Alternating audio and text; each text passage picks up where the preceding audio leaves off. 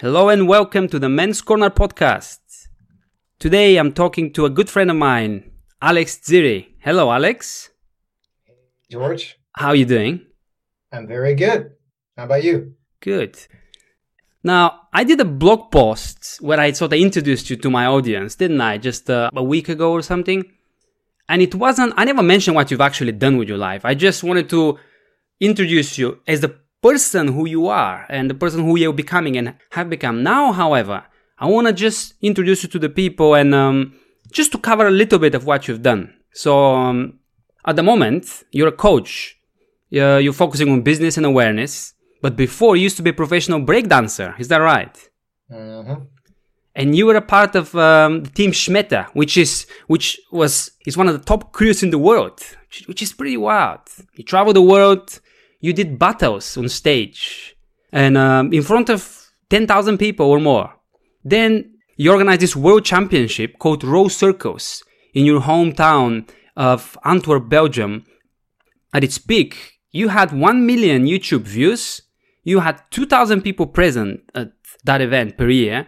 Uh, you had about fifty countries participating, which is crazy. But then, that's when it gets interesting. Then you came over to London. And you worked at London Real, which before I met you, I used to follow that show a lot. You know, he had uh, very interesting people coming. I didn't know you were behind this, more or less. You're behind a marketing strategy. So uh, you worked as the head of product for three years. You created four major courses and led most of the marketing effort and, you know, launch strategy, copywriting, sales page, pages, social media strategy, and all these things. And you basically made them millions of pounds in revenue, uh, which is great, Correct. You know. And now you coach people. You coach entrepreneurs, which, you know, people like me, you coached me, right? Um, just in helping them how to market themselves, which, you know, it's much needed, how to content creation and product creation, how to launch their business. But what's very interesting is that you actually combine this with a inner outlook, awareness. You help them understand what they want, why do they want it? And, and also you help them understand how not to burn out and how not to get stressed or feel lost or overwhelmed, which is basically what happened to you, didn't it? When you Correct. Were in London. Well, before we come to this present moment where I'd like for you to tell us a bit more about what happened to you in London, I want to go back, way back. Could you tell us more about um, what was it like growing up? And in particular, I want to hear a bit more about your dad. What was his upbringing like? So I grew up in Antwerp, Belgium, um, which is the second biggest city of Belgium. Uh, most people probably have never heard of it.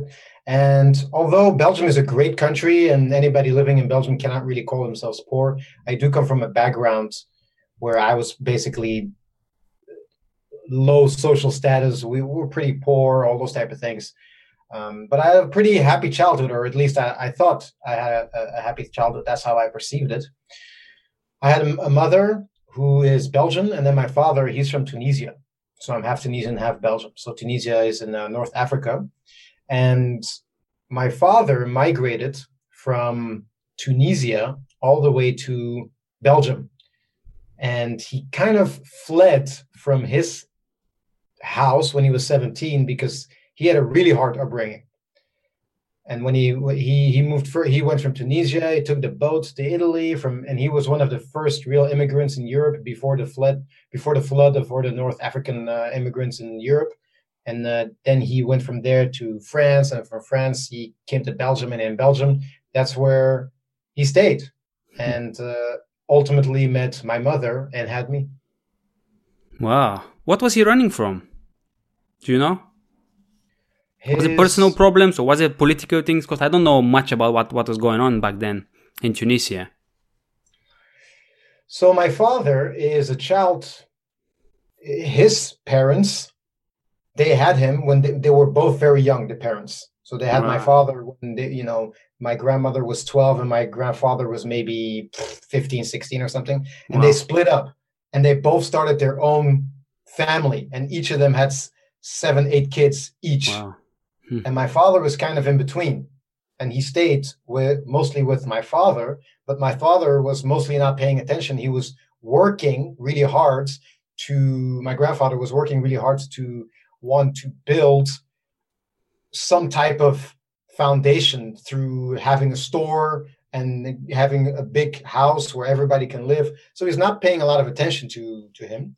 And my mother, my grandmother-in-law, she was really tough on my father because she wanted to make sure her children moved to the front. And, and then, right. And, and in Arab culture, when I say, when I say, so my grandmother-in-law was very mean and always excluded my father. And in the Western world, you know, we would see that as um, evil, you know, or, or bad.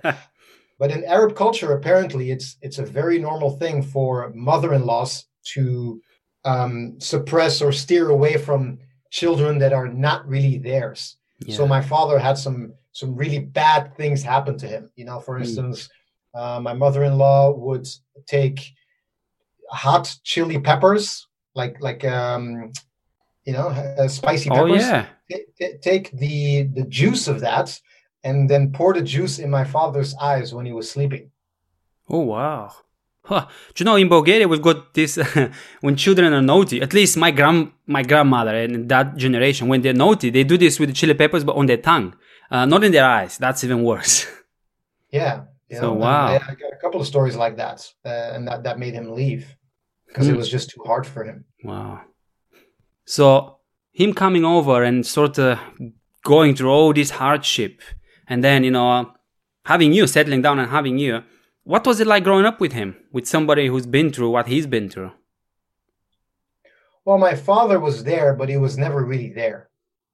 He became, at the age of, I believe, forty. The government told him he was, they declared him handicapped with his eyes because he would go out and work in the chemical industry.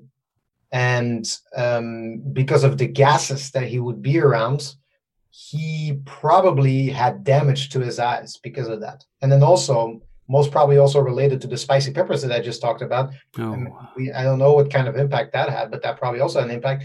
And he couldn't see clearly anymore. He, like, it's not that he was blind, but he had very bad eyesight when he was forty. And the government declared him sixty-seven percent handicap. Wow. And when you're declared that, you get a you get welfare. And in Belgium, you get pretty good welfare. But I think that kind of started fucking with his mind a little bit. Because, because if you're, you know, it, it might seem like a ticket out and that, you know, like you have, you have uh, the, all the money you need, but he couldn't work. And he's a very hard worker. You know, I'm a hard worker. My mom's a hard worker. My brothers and sisters, they're all hard workers. So I think the fact that he became handi- declared handicapped at forty, um, it, it was, it was like, for me, it was like he was showcasing or he was presenting himself to me as if life dealt him a bad hand of cards. Yeah. Is that right? Yeah. And he said, well, the, this is this is the hand I'm dealt. And you know what? I can't help it. I can't do anything. I'm just gonna I'm just gonna lay back and just be depressed. And basically my whole childhood he was just watching television. That's that's my that's what I see. Him sitting in the couch getting fatter and watching television. And as I, this last year, as I started doing more and more inner work on myself, I started examining my childhood. I always thought I had a great childhood. But as I started digging deeper, together with a mentor of mine, I saw that I had not one loving memory of my father. So he never taught me how to shave. He never brought me to school. He never encouraged me to, to go pursue dancing or anything else. He never said, I love you. He was there, but he was never really there. And I don't know if you've, in storytelling, they say you have, you know, you, you think in storytelling, when they tell a story, they're always trying to contrast the good versus the bad to tell a great story. Yeah. And what would you think, what's the, op- what do you think the opposite is of love? Well, it's supposed to be hate, right? Yeah, that's what most people think. But what, what is even, what is even more What is even more worse, and uh, what, what's even worse, and th- this is something that gets neglected a lot. The real opposite is indifference. Ah, yes, yes, yeah. Well, at least when somebody hates you, mm. there there is a response. Yeah. But indifference is the is the is even a, a level higher. And in our society, we we like to act like that's not a big deal, like mm-hmm. and like that's not emotional abuse, as mm-hmm. if, well, he you know he never talked to me and all that. But you do have to realize that not talking to you at all is usually worse than being there, but not being there in the way that you want it to be. Yeah, because it's harder to detect and you can't deal with it. It was in many ways that was the same for me. You know, um, I, I read a book years ago by a guy called Gordon Dalby, and uh, and he said there's two ways to kill a living organism, like a plant. One is to beat it, smash it, and that's obvious, that's bad. But the other way, which takes a bit longer, is to just not water it, just leave it. Don't give it any attention, just leave it in the dark. Don't. It will die. Either way, it dies. But the second way is harder to see. Oh, well, the plant is doing well, right? It's slowly withering. So, uh, hmm. Correct. Welcome to the club. When you say inner work, and I thought I had a happy childhood, I just smiled inside. I'm like, yeah, welcome to the club. It was the same for me. It's incredible how similar we are. It's just incredible. It's just a pleasure for me to just dig deeper into this, because now we got time. Um, is there any particular story that you want to share? Of when did you become aware of, well, if you want, I can give you one example of mine where I was fifteen, right? And up until I was fifteen, I knew inside my spirit, but not inside of my conscious mind, that I'm not like my dad. I'm not good enough to be a man. Like, he's the model, and I'm just, I need to hide that, the fact that I'm not. But I'm not, right? Uh, I, I sort of believed that, but it, it hadn't been confirmed officially. uh, and it became confirmed officially when I was fifteen. Uh, this guy gave me a black eye. I, I couldn't, I didn't have it in me to fight. I didn't have the fighting spirit. For a reason, I didn't have it. I believe all boys have it, but it, it gets suppressed, stifled, ignored, untrained, or shut down, uh, out of us, inside of us. Um, and so when this bully sort of faced me, and I just, you know, he confirmed what I knew. But then the bully doesn't have the power. Who has the power was the man inside, in my own house. And, um, unfortunately, my dad, bless him, you know, I don't, Uh, this is just to say, and I keep saying this to, to everyone, to my clients, to, to, to people who listen to podcasts. This is not, we're not putting our fathers down. We actually want to embrace the heritage of our fathers, but we have to deal with the bad in order to find the good. If we are afraid to approach the things as they are and, and start shifting around the bad things to get to the good, then we're just, that's not good. We're not getting anywhere. So, um, just to say that, it's kind of a disclaimer. Um, And then my dad, I walked into the house and he saw the black eye and, and he said, who did it? And I told him who did it. And he tried to, prior to this moment, he didn't, we didn't have any loving relationship. So I was already on edge when I was around him, thinking, is he going to see that I'm, I'm not like him? Because he was a wild boy. He, he was expelled from six schools and he was very bright. He was a bright student, but he just didn't stand to any bullying, any injustice. He just hit them. He hit them. He hit everyone. And uh, he was expelled from six schools, but he was loved and respected, which is kind of weird, because he wasn't this bad guy that I could push against. I don't want to be like him. No, he was actually a very good role model in many ways. Like, he never, he was silenced against injustice. So it was hard not to worship him. So his opinion of me mattered everything, everything. I basically built my life around this in many ways when I was growing up. So coming in the house, told him who did it. And then he said, oh, you need to go and just get them, beat this guy up, you know? Uh, and when he saw that I wasn't going to do it, he just said, oh, forget it. Don't worry, I'll do it. You're not made for this. And he didn't mean to be nasty. It just came out of him. Just a statement. And I, I remember then I knew. Then I knew. I remember then I had this dissociation. I just hated myself. From this moment on, fast forward five years, I was a big guy with a shaved head, with a scar on my head, lifting weights. And for the very next day, I started pumping the weights. I hate you, you little worm. You're not a man. You're never going to be a man. I'm going to kill you, or at least try, suppress you as much as I can. I'm going to raise up another George, who is bigger, stronger. He's not going to mm, have anything to do with you. And, you know, trying to grow up without part of yourself, that's not very good. It doesn't work in the long term. So that was one story, just simply one story where I felt, oh, yeah, life is bad. I better change. And that's, you know, if you change out of necessity, that's out of this, this sort of bad experience, it's, it's very rarely for the better. So is there anything like this that, that you want to point at? Is there anything that comes to your mind when you talk about these stories? It doesn't have to be. Um, so I, I think I had a, a couple, yeah, similar stories happen as well. Um, I remember my my father. I remember me that I was being bullied by two guys, and they were bullying me on the streets, and I came home, and they lived they lived in the apartment block where I used to live. And uh, I went to tell my dad, and my dad, he took me and we went out to, you know, these guys were like one year older than me, which back then is, is a huge difference. Yeah. But it's, you know, um, because I was maybe twelve and they were thirteen or fourteen or something like that. So he went out to go find them, and um, he, he, he grabbed them, and we were all, he put them in the elevator, and me too. And we were with the four of us in the elevator. And as we were going up, he was starting to yell at them and saying uh, they shouldn't touch me. And they started laughing. And my, my father basically bitch slapped both of them super hard. You know, like, uh, how can you, you know, like a gong, you know? And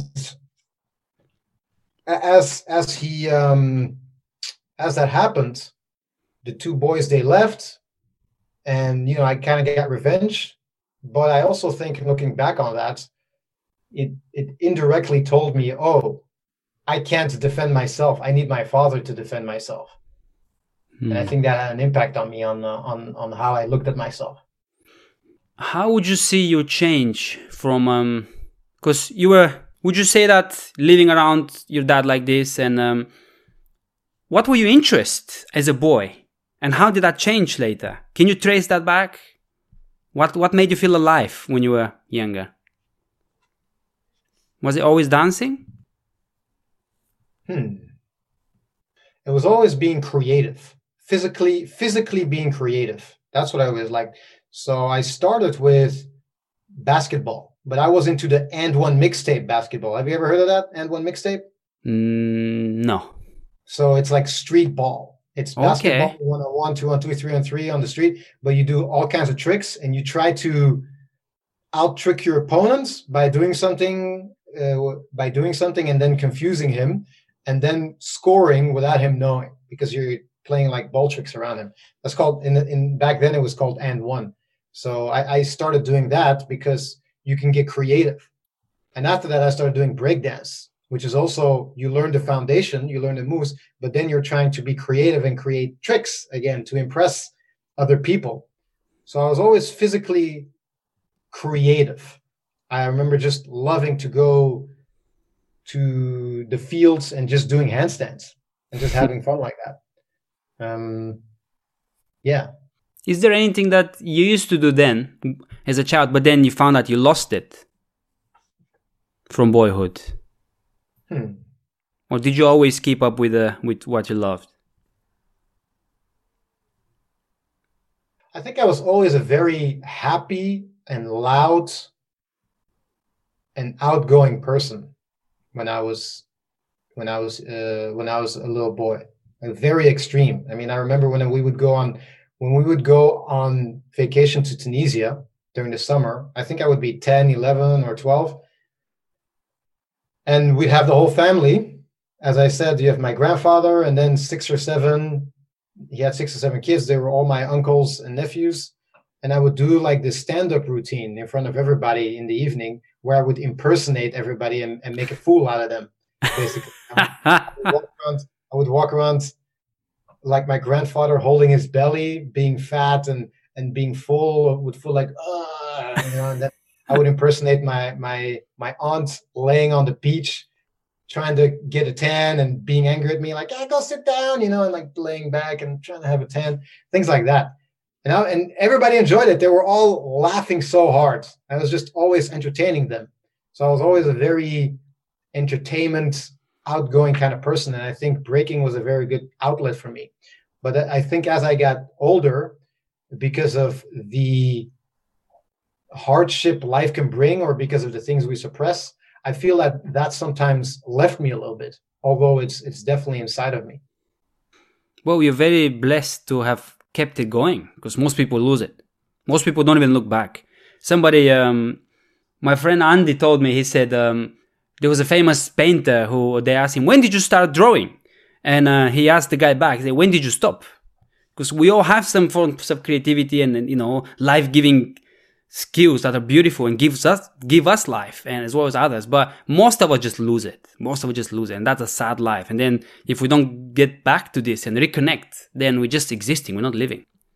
So that's that's pretty amazing. And um, from the breakdancing, from the being creative with your body, you know, way of life, then you created this these huge events. What was remarkable about that? Like, could you believe that you've done that, or did you always believe in yourself?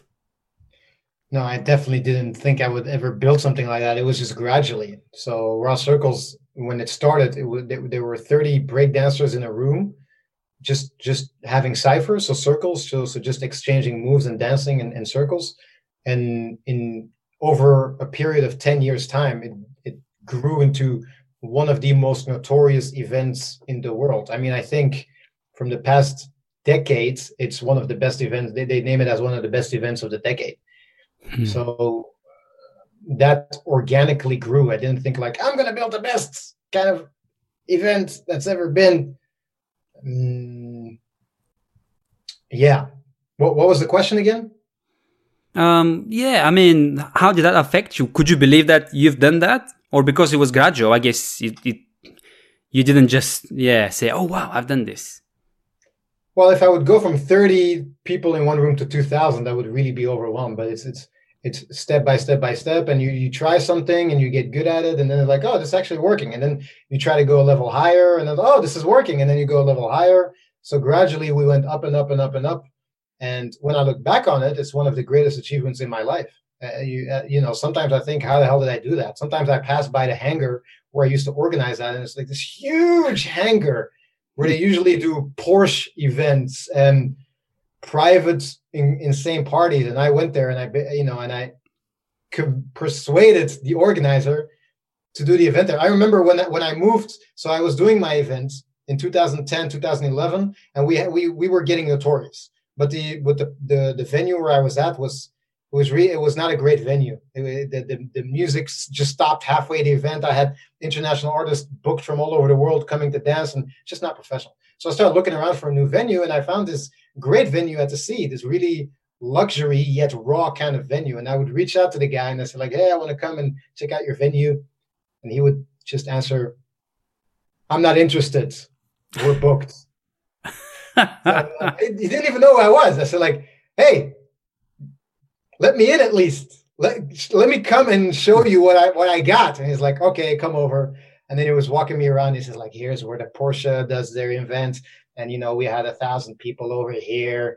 And then B M W came over here. And and then we had Gucci then and blah, blah, blah. And, you know, and then I come here like, hey, I want to do a breakdance hip hop event. You know, we want to.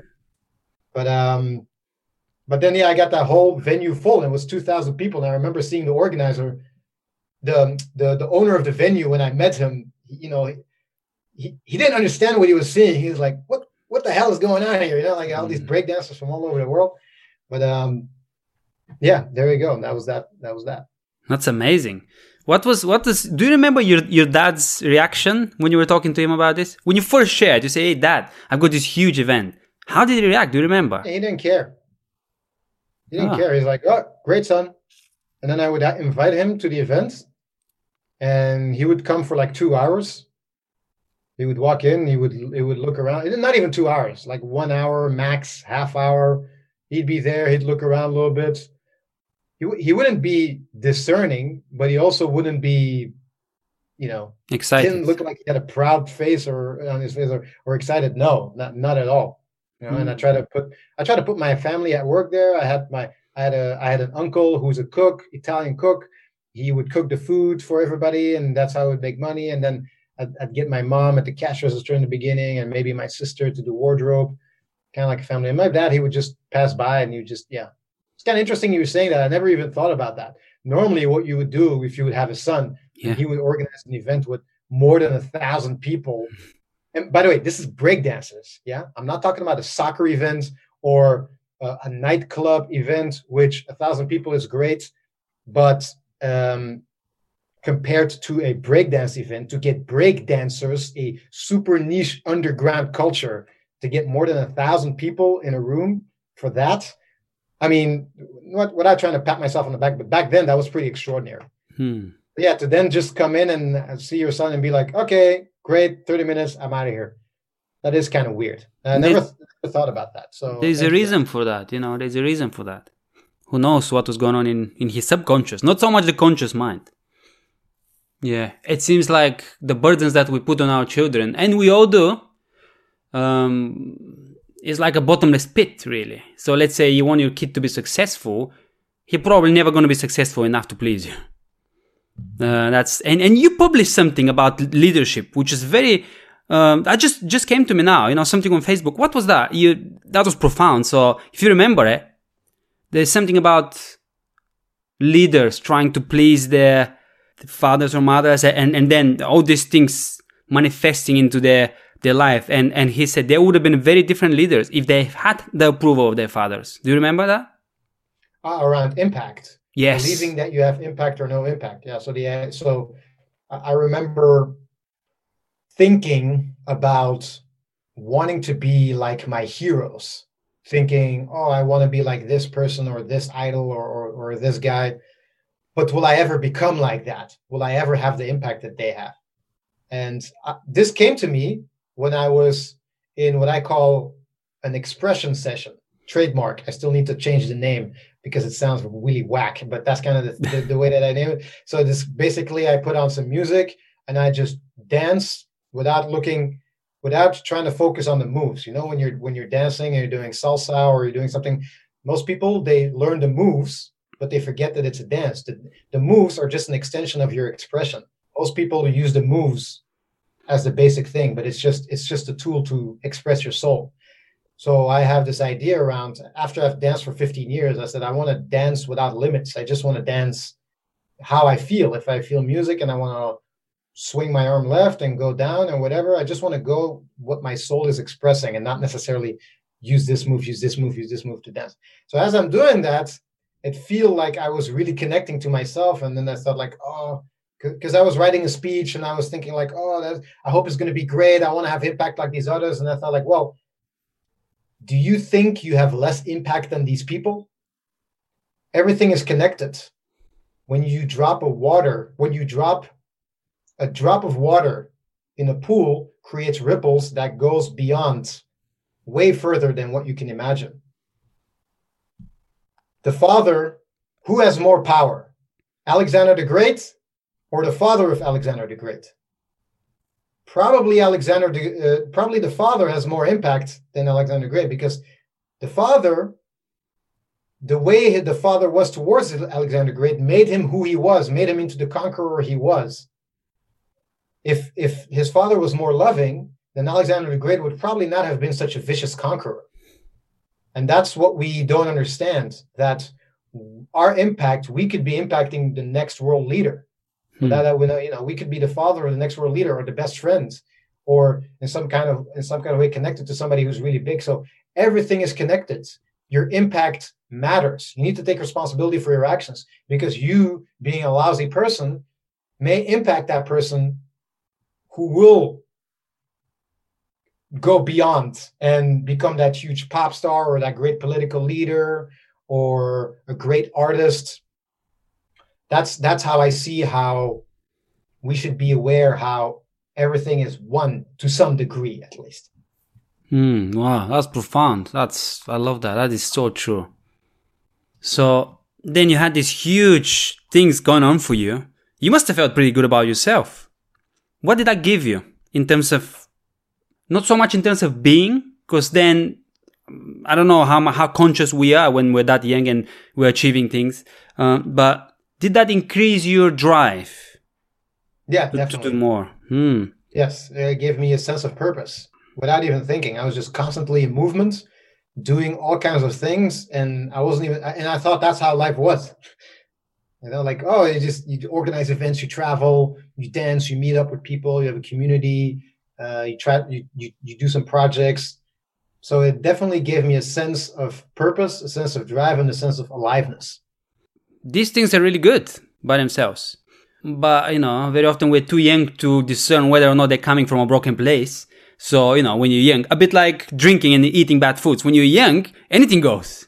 But then, if something is wrong with you, or as you get older, you start become more more sensitive. So um, you didn't become sensitive then as to whether or not there was something negative, or they were coming at least in part And I'm not dismissing the legitimate talents and the gifts. It, it, it's so wonderful, but it's how we use it. And Costen, in your speech, which we'll come to, you talk a lot about what happened to you in London. And it's it's like you did time in London.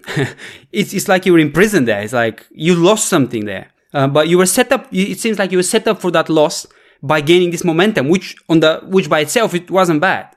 So would you say that by the time you set your face towards London, um, would you say that part of you at least was rooted in this desire, which you talked about in the speech, to, to make things happen out of a broken place? When did you become aware of that? I became aware of that after working for five years nonstop, morning till evening, every day, coffee, barely any relaxation, constantly behind the screen, trying to build my skills, trying to build up status. And in those five years, two years of that were me building a social media agency, and then three years or three and a half years, well, three years in London, until I had a suicidal thought. That's when I started understanding that something was off. I, I didn't know what the answer was. I didn't know how to get rid of it. But I do remember one quote that stuck with me, which was, when someone contemplates suicide, it's not that he wants to kill himself, it's that he wants to kill his identity. So that will be the moment where I start understanding that something wasn't right. Although I wasn't aware that it was from a broken self, but I knew that I had to change something about myself. Hmm. So prior to London, you're very positive. You're thinking just gonna go and conquer, you know, conquer the world and achieve these great things. And then you came to London, worked very hard for a few years, and symptoms started to manifest. And you talked about this in in, in the speech, which I highly recommend that people watch. So, what was it like? What was it like being on the top of your world? Because you know you were you still. How old were you when you when you felt I've achieved all these things in London now? And which is, by the way, a different country. It's not even your your country. That's that's must have made you feel, wow. How old were when you then? I, when I started working in London, or once I started, or when I left? When you were at the peak of that time, without feeling yet the negative um, results. How old was I then? Probably twenty-eight or something, twenty-nine, twenty-eight, twenty-nine, thirty, something like wow. that. Okay, wow. So you must have felt at the top of your game then. Life was good. In London? Mm. No, I felt like shit. You know, when I was dancing, that's when I felt at the top of my game. Wow. When I was, you know, there was no money involved. There, there, there was no money involved.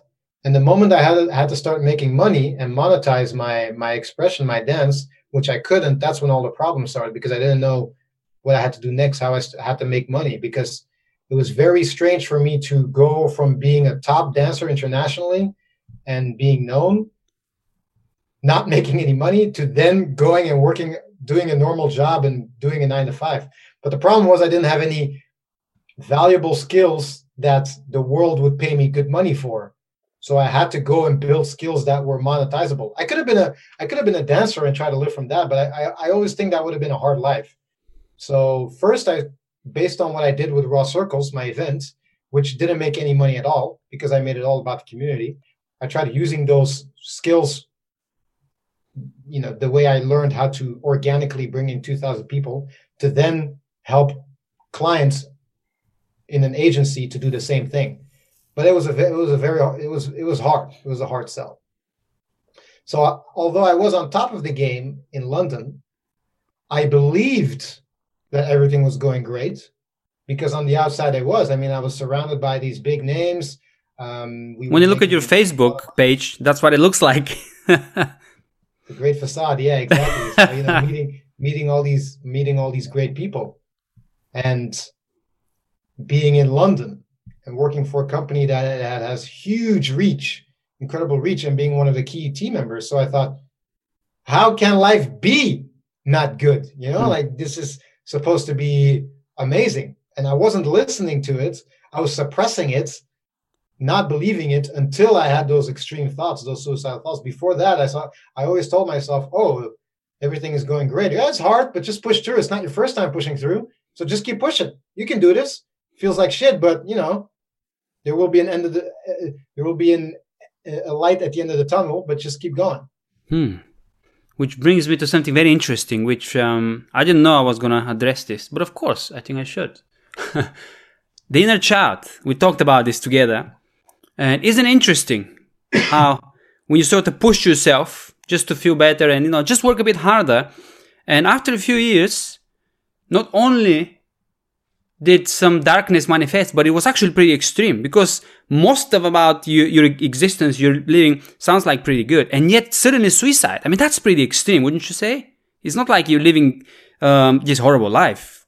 Quite the opposite. And yet it seems like there was a big rift between you and the person who, at least part of the person who actually you are inside. And the other person was, was telling you, stop, slow down, I can't take it anymore. And you say, no, keep pushing. And then suddenly, desire to die came up. Yeah. That's very interesting. What did that look like? What did you do with that? Well, first I just suppressed it more. That's yeah. what we all do, yeah.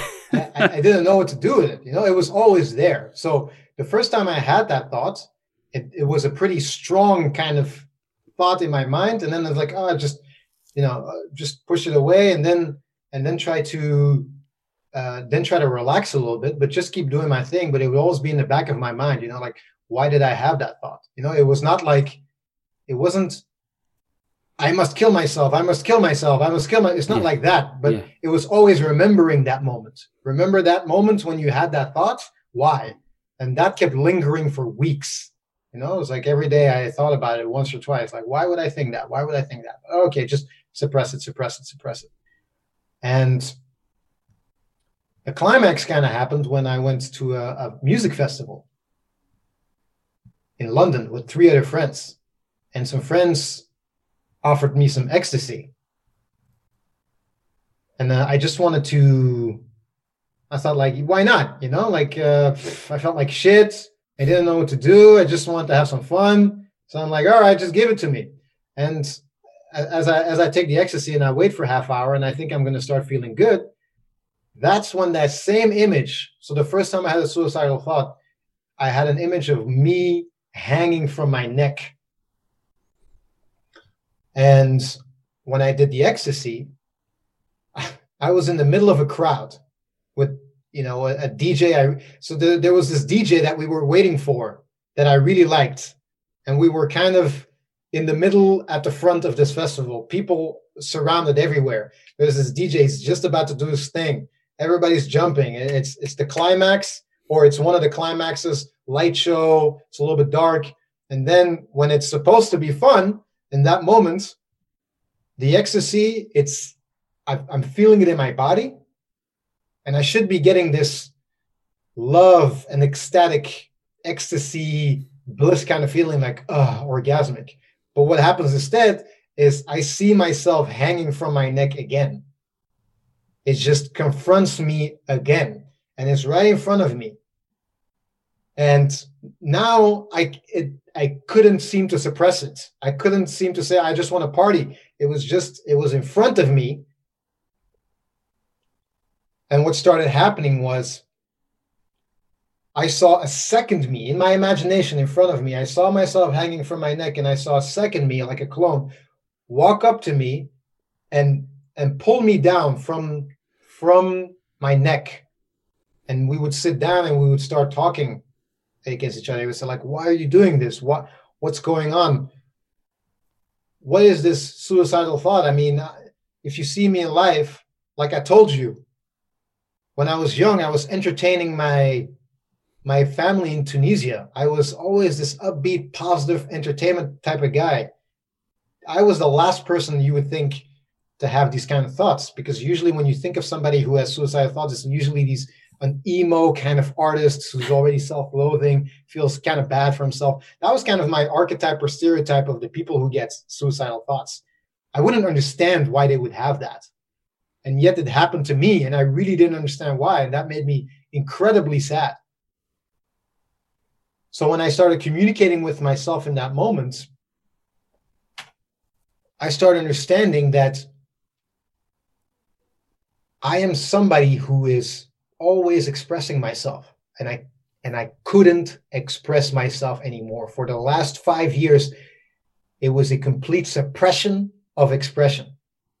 When I was dancing, I was on stage every week. I was battling. I was showing my moves to crowds. I was dancing in circles. I was I was going out. I was talking to a lot of people. I was creating moves. I was organizing events. I was bringing people together. I was on a constant rush of expressing myself in all kinds of ways, and I didn't inhibit myself. I even, I was super extreme. When you saw me in a battle, I was straight in your face, and that was my way of expression. I loved it, you know, because in the moment I was hard, but afterwards, I, you know, let's go and have a drink. Let's go relax, you know, because that's that's how I have fun. That's how I get out there.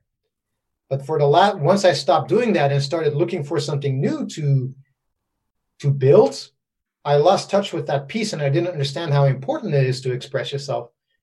And all I did, I went from being somebody who was on the stage and who was constantly in this mode of creativity to working behind the scenes, having nobody to connect with or nobody to get appreciation from than my boss, who was a, a narcissistic leader, basically, and didn't g- give me any appreciation, which, I mean, again, like, it's not all his fault. I, I was there and I chose to be there.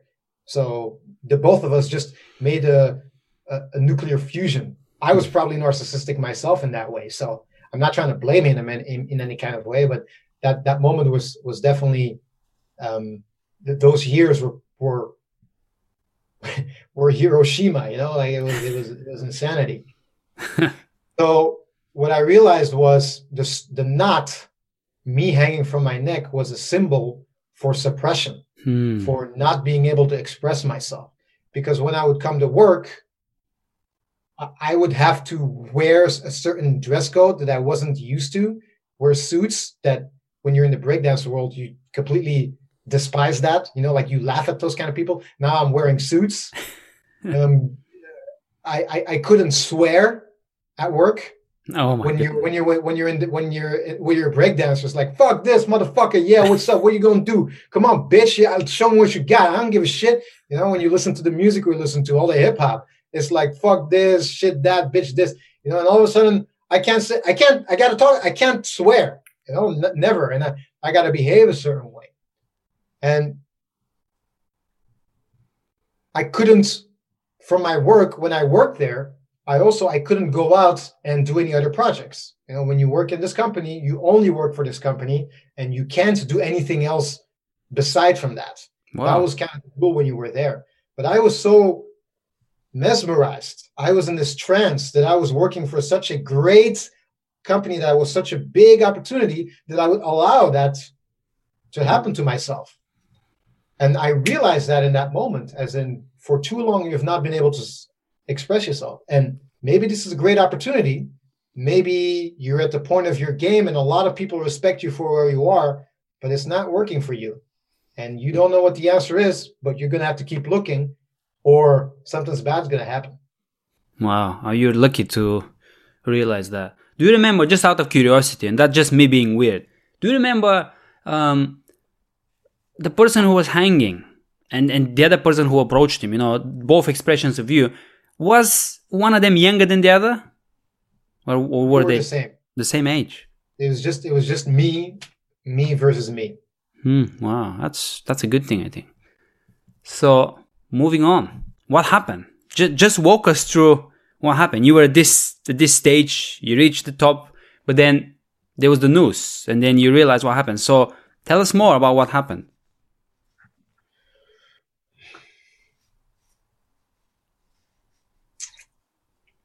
After the festival, I wanted to take a vacation to think it over, because I still haven't made a decision. And it's just like, you got to do something else, but then like, all right, but what do I got to do? So I went on a week vacation. Keep in mind, I didn't take a vacation for more than a year. And as I asked for a vacation to my company, they wouldn't give it to me. But wow. I, I, you know, I stood my ground and I say, I am taking my vacation, whether you want to or not. I'm out of here, you know, for just a week, yeah, just a week. Come on. So I went, I went back to, I remember I went back to stay in Belgium with my mother, and I slept every day, twelve hours, no joke. Hmm. Every day I slept twelve hours. So I would go to sleep, sleep ten hours. And then at, at, and then at, at noon, I would take a nap of two hours or something like that. I would do that for every day. And I was just in in a ruse, I, brain fog. I couldn't think. So for six days, I was just trying to relax. Hmm. And then on the last day, or the, at least the day before I took my train, I'm like, all right, you got to make a decision here. We can't just go back to the, to this. So I started contemplating, oh, maybe I can work part-time and go from, you know, work from Belgium, and then maybe still be there and still be connected to this great opportunity. Or maybe I'll do it like this, do it like this. It's like my mind was trying to find any type of way to continue the struggle, continue the pain. Hmm. But then I thought, you had a suicidal thought. What else do you need to get to understand that this is not your place? Get the fuck out of here. Just get out of here. What are you waiting for? And I'm like, geez, I'm so stupid. Yeah. Like, whoa, whoa, whoa. Who cares if, if this is such, uh, if, if I think this is a great opportunity? If I am not living my way, or if I'm not, ha- I'm not if, if my well-being is not great, if I'm not at peace, why then? What, what does it matter? What's, what's, what's the value in that? So I, what I basically did was I put in my notice for three months. And I said, and I was being a good guy. So like, I'm going to give my notice for three months instead of just getting out of there. But because I, I try to be such a good person, I said, okay, I'm going to give my notice for three months. And I stayed there for three months. And actually during that period of time, that's when I started building my new business, which was, um, which kind of happened without me even realizing. So that was kind of a gift in itself mm-hmm. that I didn't realize. Uh, I had somebody who was interested in me coaching him because he knew about my background at London Real. So for those three months, every month, I found one new client, which, by the way, for anybody listening, if you're thinking about starting your own business or becoming a coach, that's how I did it. And that's how I would recommend it. Keep your job. And then at the sides, what I did was I uh, in the first month, I was looking for one client. I closed my first client. In my second month before I left, I coached the first client and I searched for the second client and I found them. And then in the third month, I was coaching two clients, still doing the full-time job, and I found my third client. And I had some money saved. And by the time I left, my coaching business was operational. I had enough money because the clients I had, they they were so happy with my work. I think two of them, I had a, a contract of a year with them. So I had some type of wow. consistent revenue, and I had some money that I had saved from, from my job. So, but I didn't even realize this until eighteen months later. I just, I couldn't feel anything. I just, mm. you know, this was the thing I actually worked for. This was the reason, this was what I wanted. I wanted to have a job or some type of work that I was good at, that I enjoyed, that was remote, and that paid me enough to only work a couple of days a week. And I created the lifestyle finally that I wanted, but I wasn't even happy. You know, I couldn't even feel it.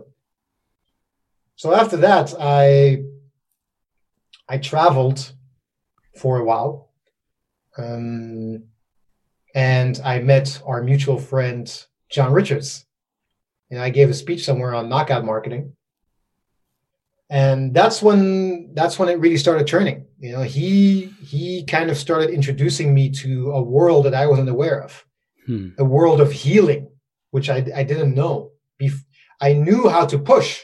I knew how to suppress. How I would make something happen in the past was if I have a habit and I want to change it, I just push myself to do the next habit. Oh, yeah, I want to stop watching porn? Okay, just force yourself not to watch porn. Yeah?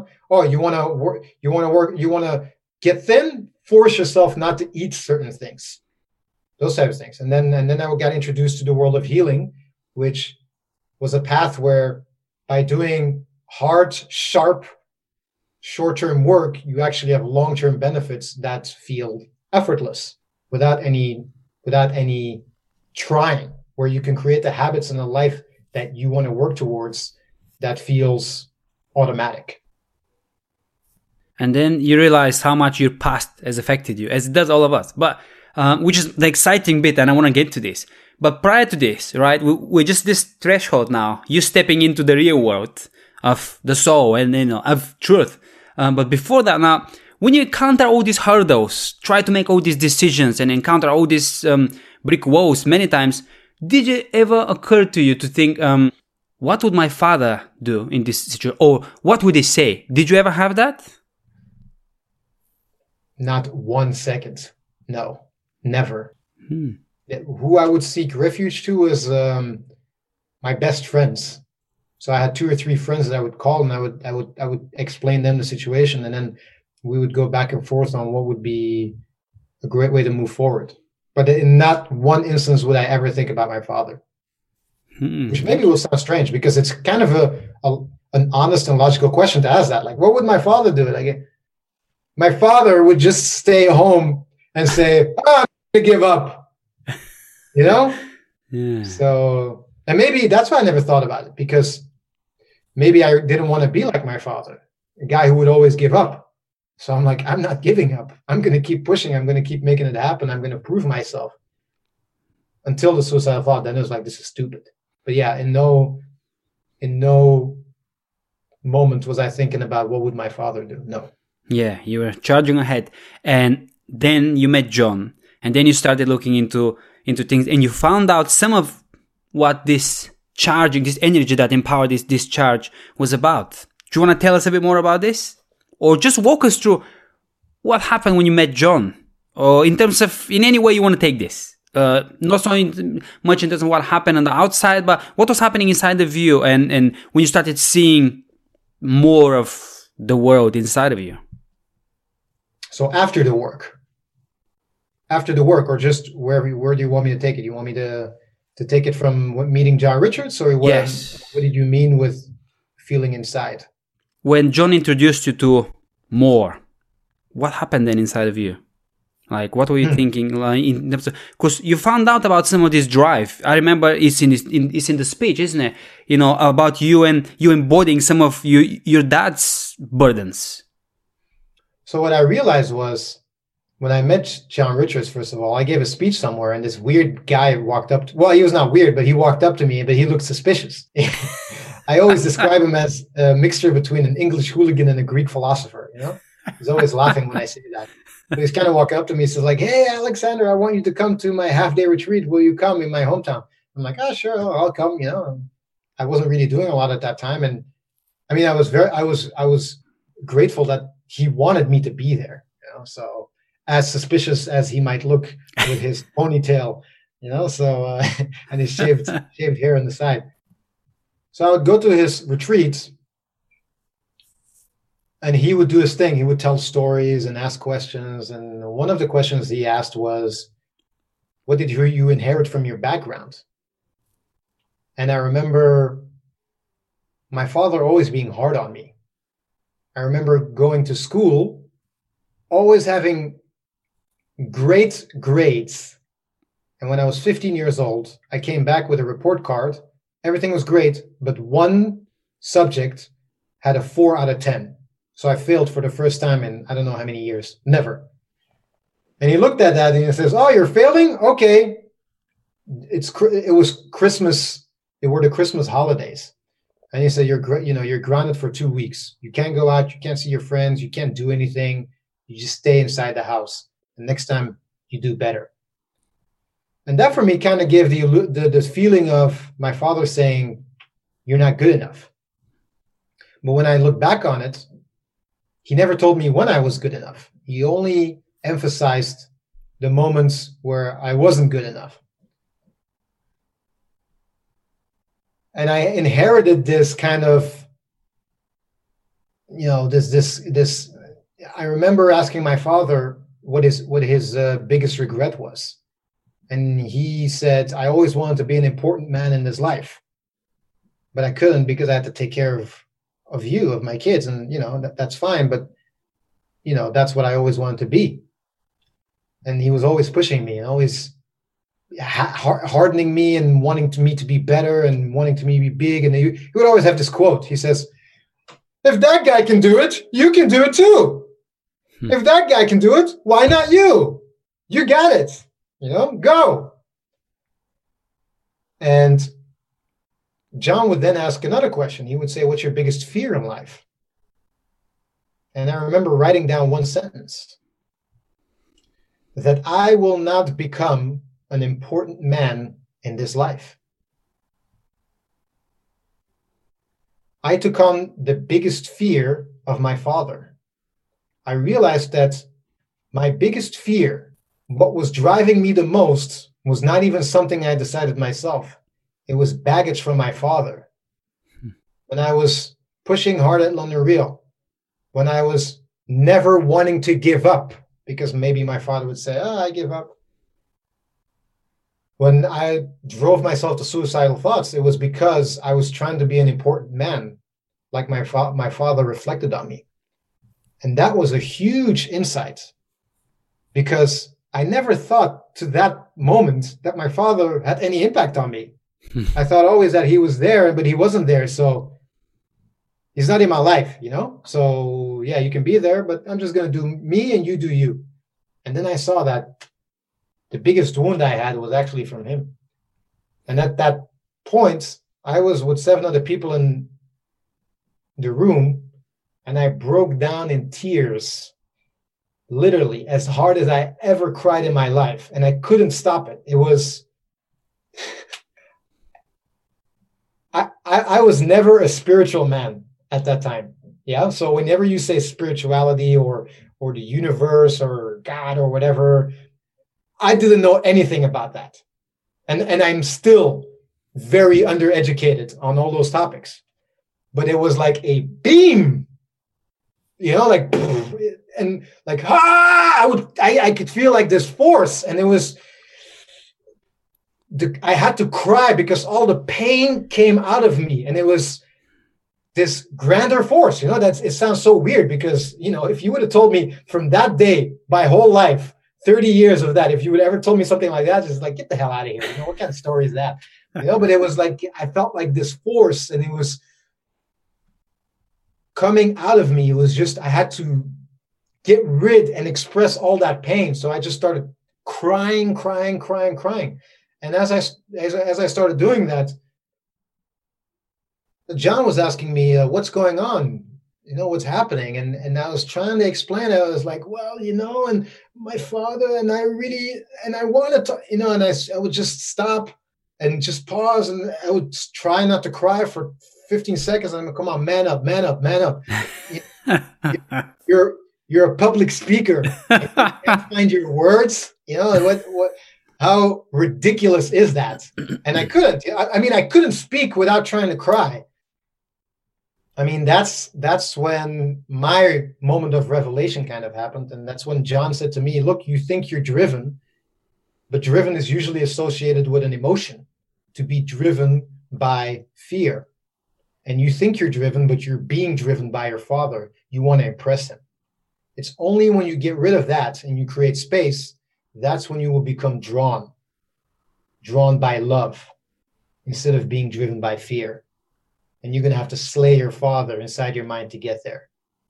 And I think those five minutes were probably top three nuggets of the last decade for me. When I got that kind of information, it hit me at the right point. It was what, just when I when I had to hear it at the moment when it mattered. Yeah. And I broke down, and that's when I needed some consolation.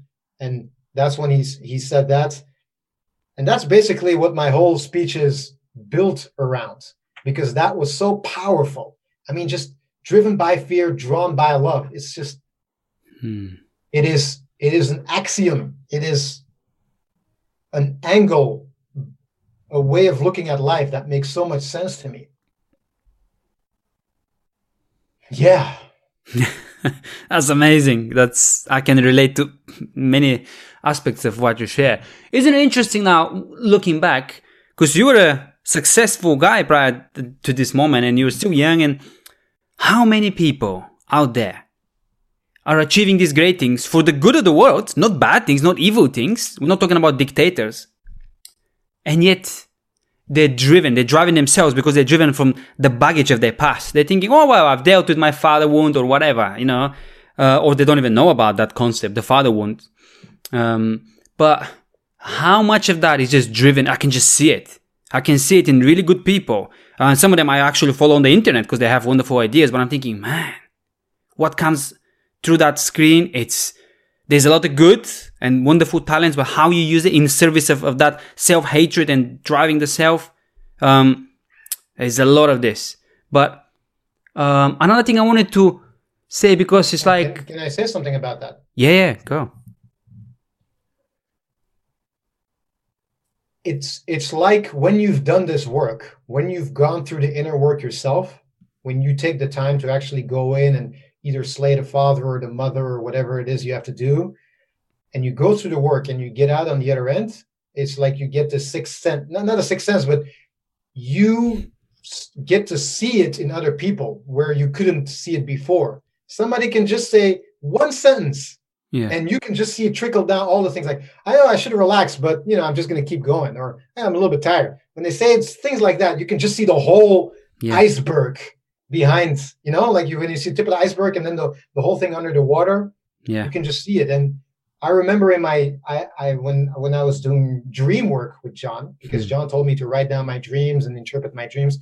One of the dreams I used to have was I used to have a dream where I would come in contact with this beautiful woman, a su- su- seductive, seduction, you know, so just beautiful. Hot. She would come up to me and she would say, I have a contract for you. Do you want to fight Alistair Overeem in the U F C? Like this heavyweight, heavyweight kind of guy, you know, heavyweight class, like the guy with knockout punch power, knockout punch power. Um, yeah. And I would say, yes, of course, I'll do it.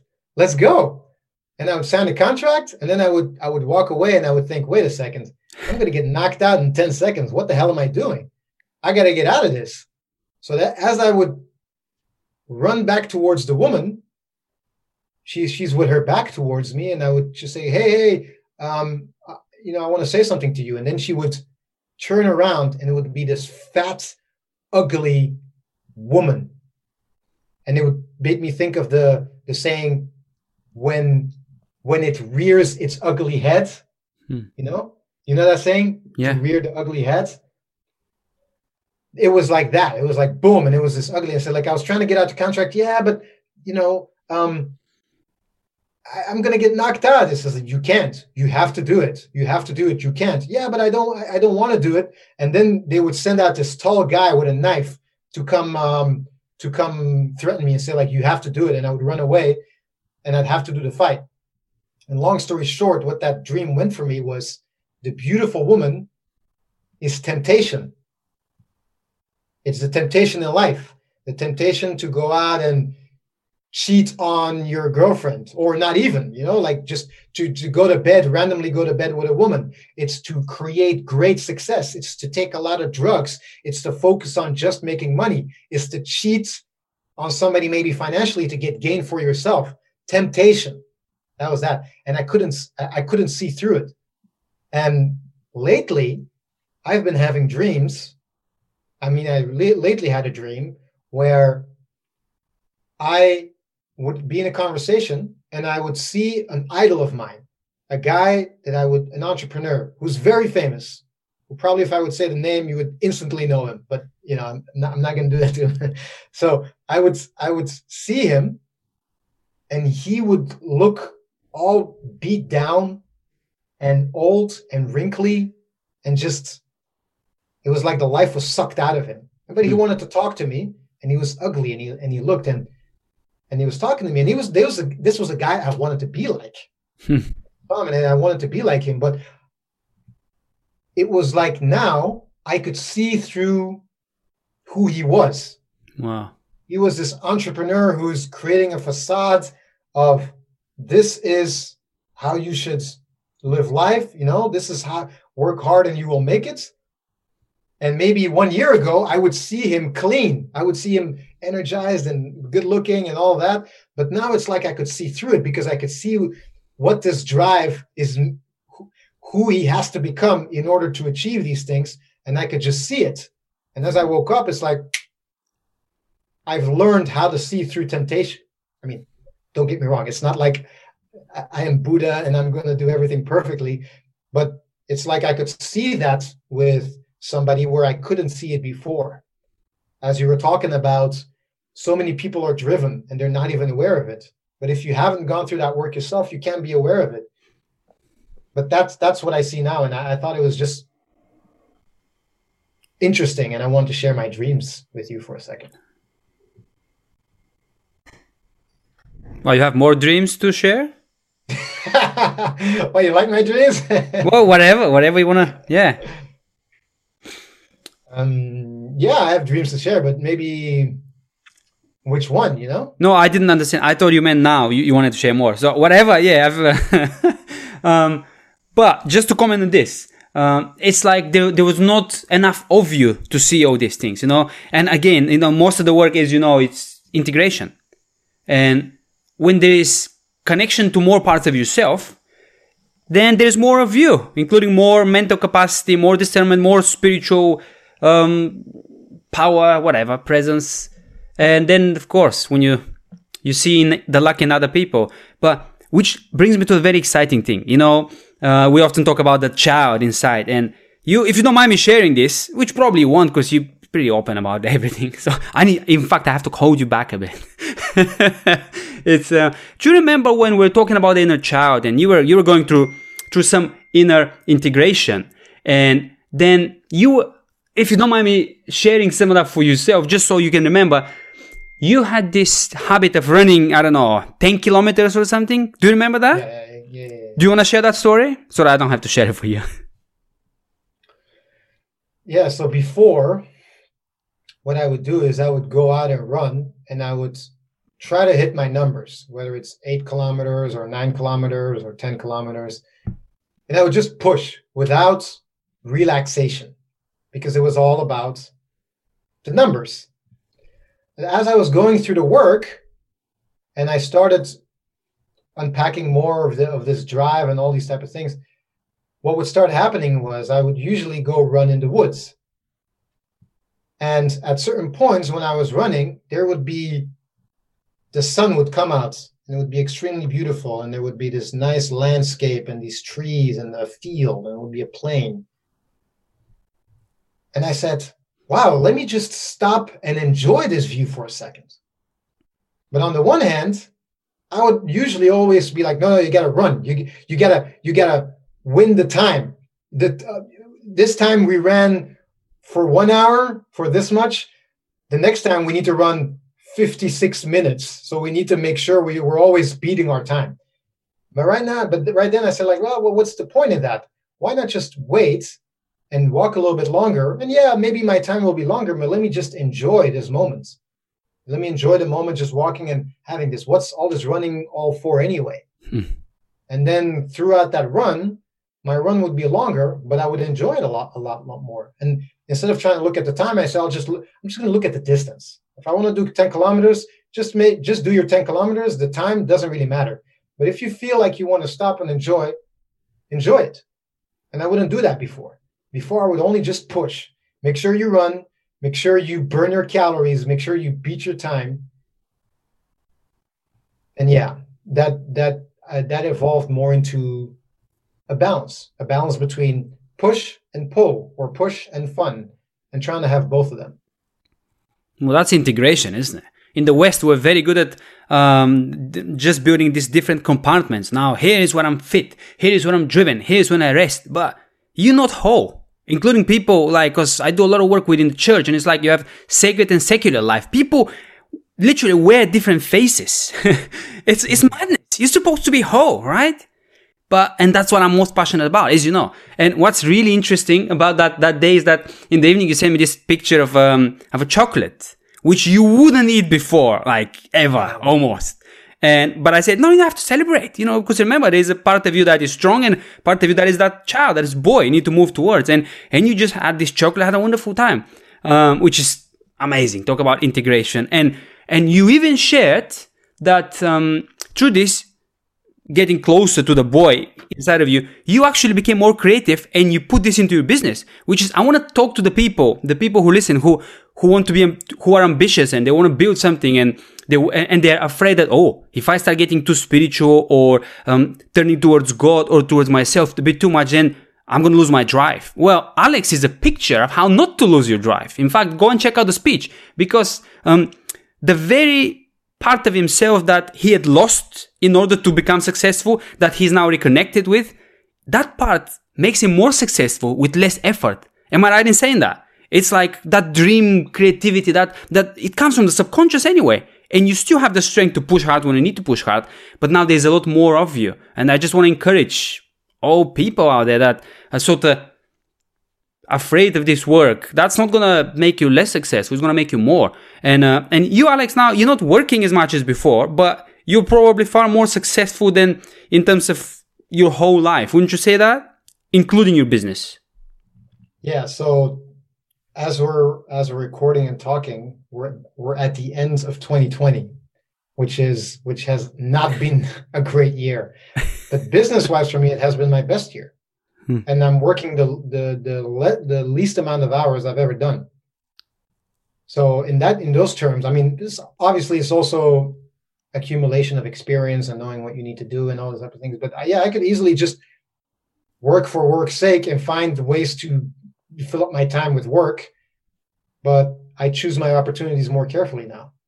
So um, correct. And I want to add on to that with, you said, in terms of becoming more successful, as as you become more creative, the people that were following me on Facebook, I, w- I went I went through a period where I was testing out content, and you could actually visibly see the change when I was doing the work.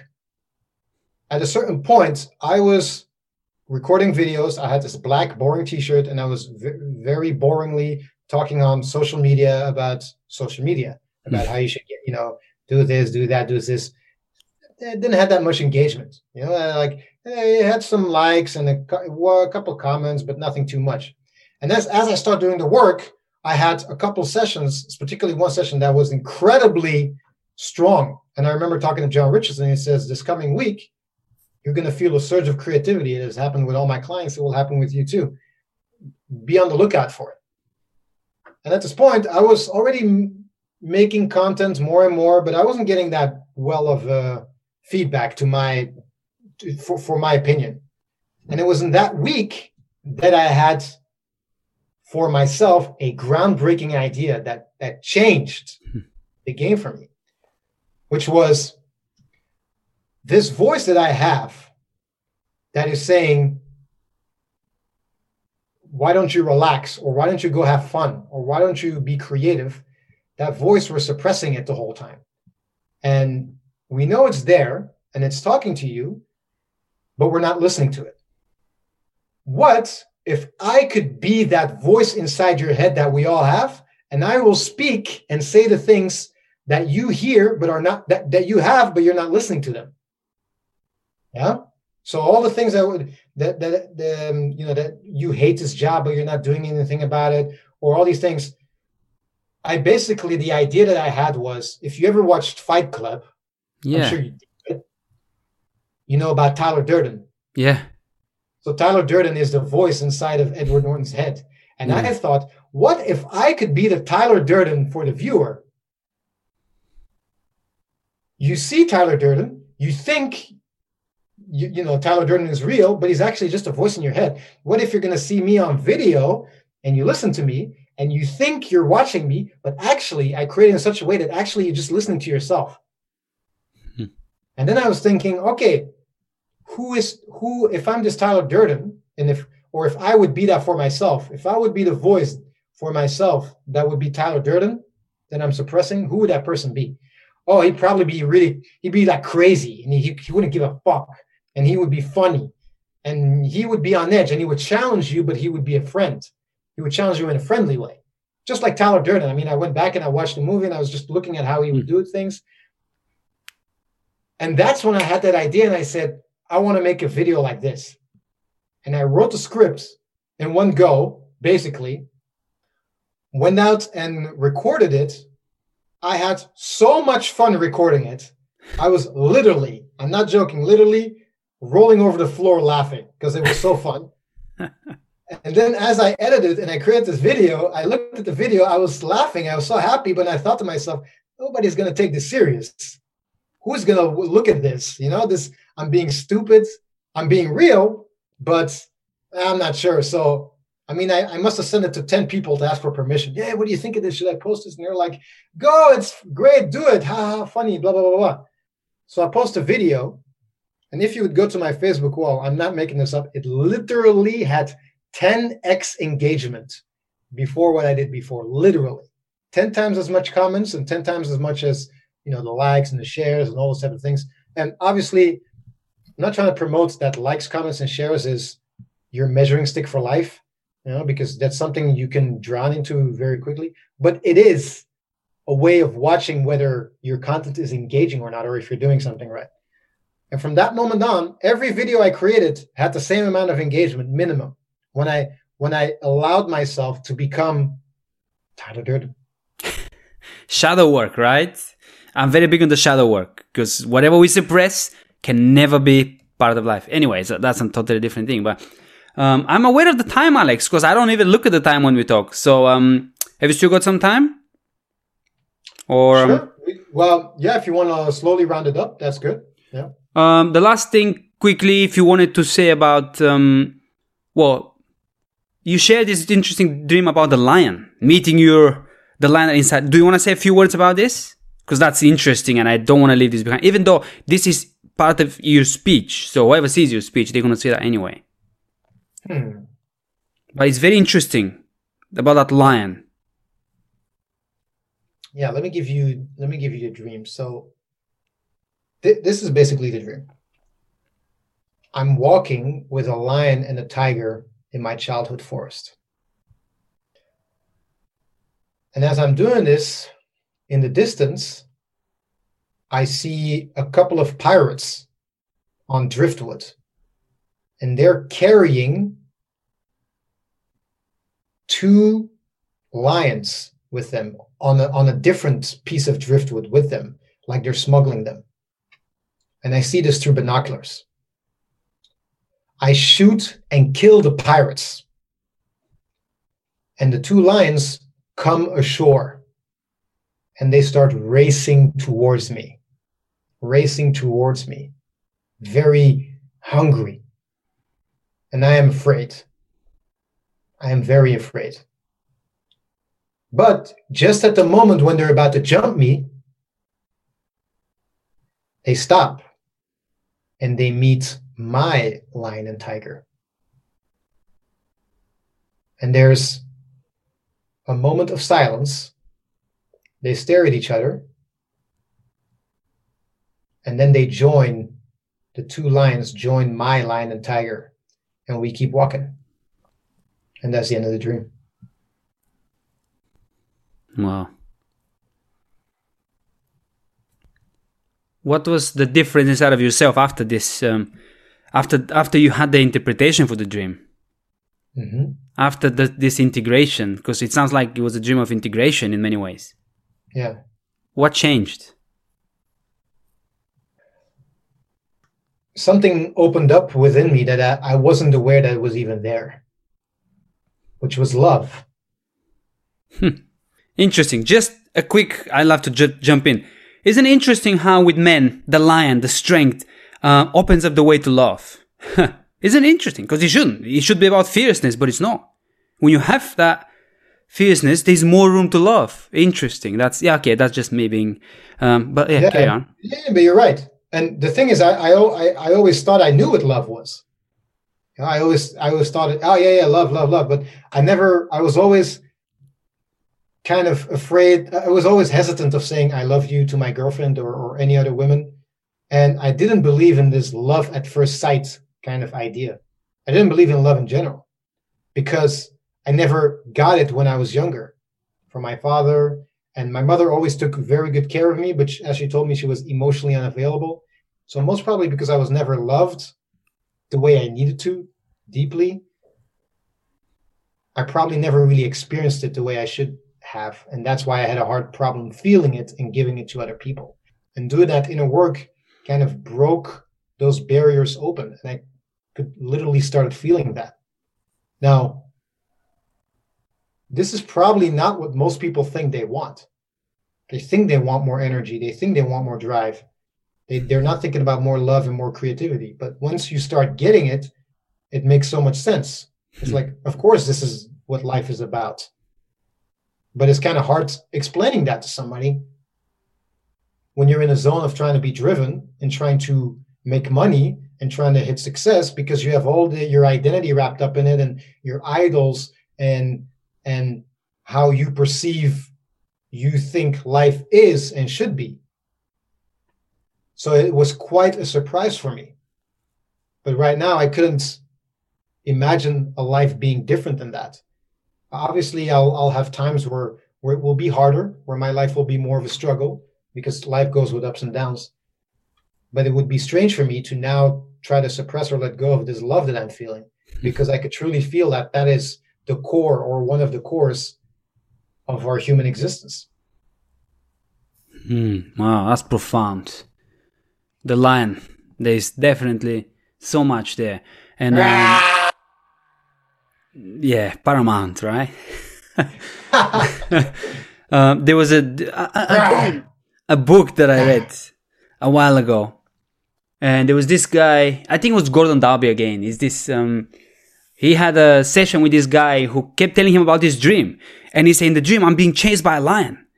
And then the lion is just about to, to come closer to me and eat me or whatever he was going to do. And then I always wake up. Uh, but I'm running, I'm running hard. And then the Gordon Dalby was saying to him, listen, maybe next time you have the dream, stop running. If you can control it, don't run. So then the guy did it. He, he said, yeah, last night I had a dream. Uh, and, and he was sort of transformed because he had realized something. And I didn't run. I just turned and faced the lion. And the, the lion caught up with me. He looked me in the face and, and I asked him, who are you? Why are you chasing me? And the lion said, I'm your courage and your strength. Why are you running away from me? So to me, I remember years ago reading wow. this, I'm thinking, I had that inside of me, that the strong part of me, which, because I saw that in my father, I didn't know I had in me, that lion, um, I had suppressed. And because you're too busy suppressing, everything else you're just pretending. There, there's not that much left to work with. So I'm just trying to be this nice guy and pleasing people and trying to, as soon as I see a lion inside of them, anything, any sort of conflict or ferocity or just passion. As, as I said to, in my blog post, I would have been terrified of people like you. Even though, if we had met ten years ago, I was far bigger, like almost like twice the size I am now. And you would have been far smaller. And yet, I would have been thinking, this guy, I don't want to even even look at him because, you know, because of energy, because of passion.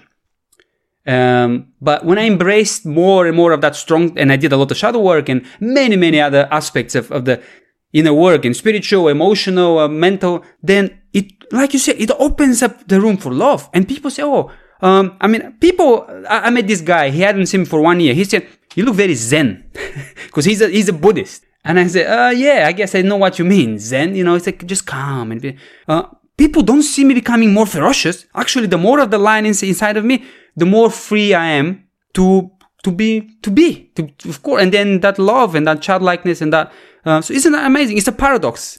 If you grasp onto strength and success and, um, you know, Jesus said, like, get life, you lose it. Let go of life, you gain it. It's like, wow.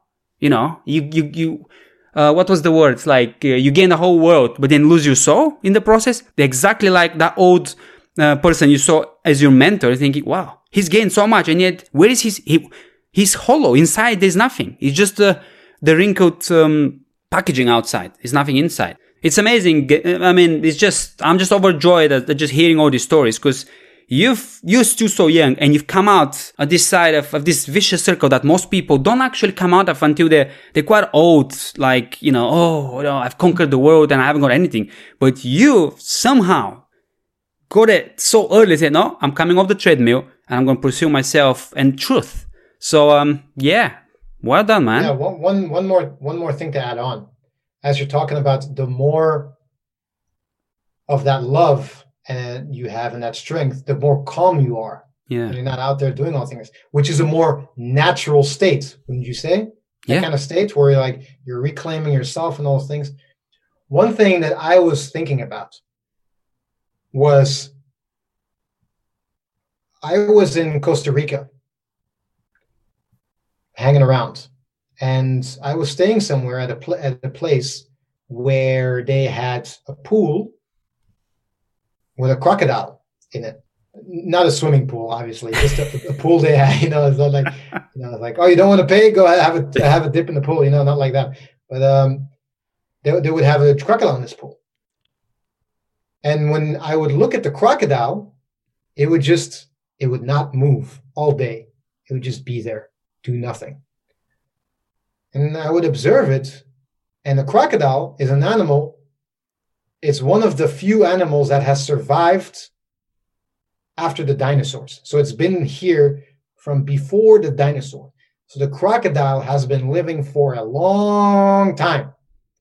So it must be doing something right. Yeah, we're, we're, we're not, I mean, I'm not saying we're crocodiles, yeah, but the crocodile is doing something right by surviving this millions of, uh, I don't even know how long it, it's lived. And then I'm watching the crocodile, and what does the crocodile do? Most of the day, it just lays down and it does nothing. It's just calm. It's keeping its energy. It's conserving its energy, and it's observing and waiting for its prey. And once the prey comes, what does he do? He attacks with all of in his intensity, in his most aggressive and cruel manner, to get what he needs, the flesh, the protein, the energy, to then survive and keep living a long life. And I was thinking, I should be more like a crocodile. As in, if you look at most humans, we're the opposite. We're constantly busy. Oh, do this, do that, do this, do this. Ha, ha, ha, I got to stay busy. I got to do here. I got to go here, got to here. But isn't it interesting when you said, when I do the work and I return to my inner self, I become more calm. The strength is there, but I only use it when I need to. That's like the crocodile. We should be more like the crocodile. That's something weird that I just think about mm. sometimes. Yeah. Every successful person um, had to become weird in this way to protect yourself from the world, because the world is mad. Winston Churchill, he had a nap for like two or three hours every afternoon. It's like, what?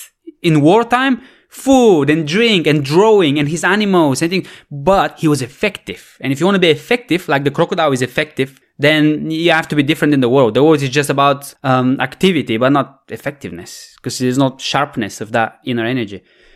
Wonderful. That was a great conversation, Alex. Thank you. Thank you so much. Uh, is there any website that that you can that people can find you on if you want to be found by people? Well, before they go to my website, I would really want to ask for you, if you're at the end of this conversation and you're still listening, we must have done something right. So then I'd like to inspire you to go watch my speech, yeah. which is just go to YouTube, How to Feel Alive Without Giving Up Drive. That's the one. Or just look for my name, Alexander Ziri. Um, on Google or online, please go watch that speech. And if you're still interested, then you can go to my website, alexander ziri dot com.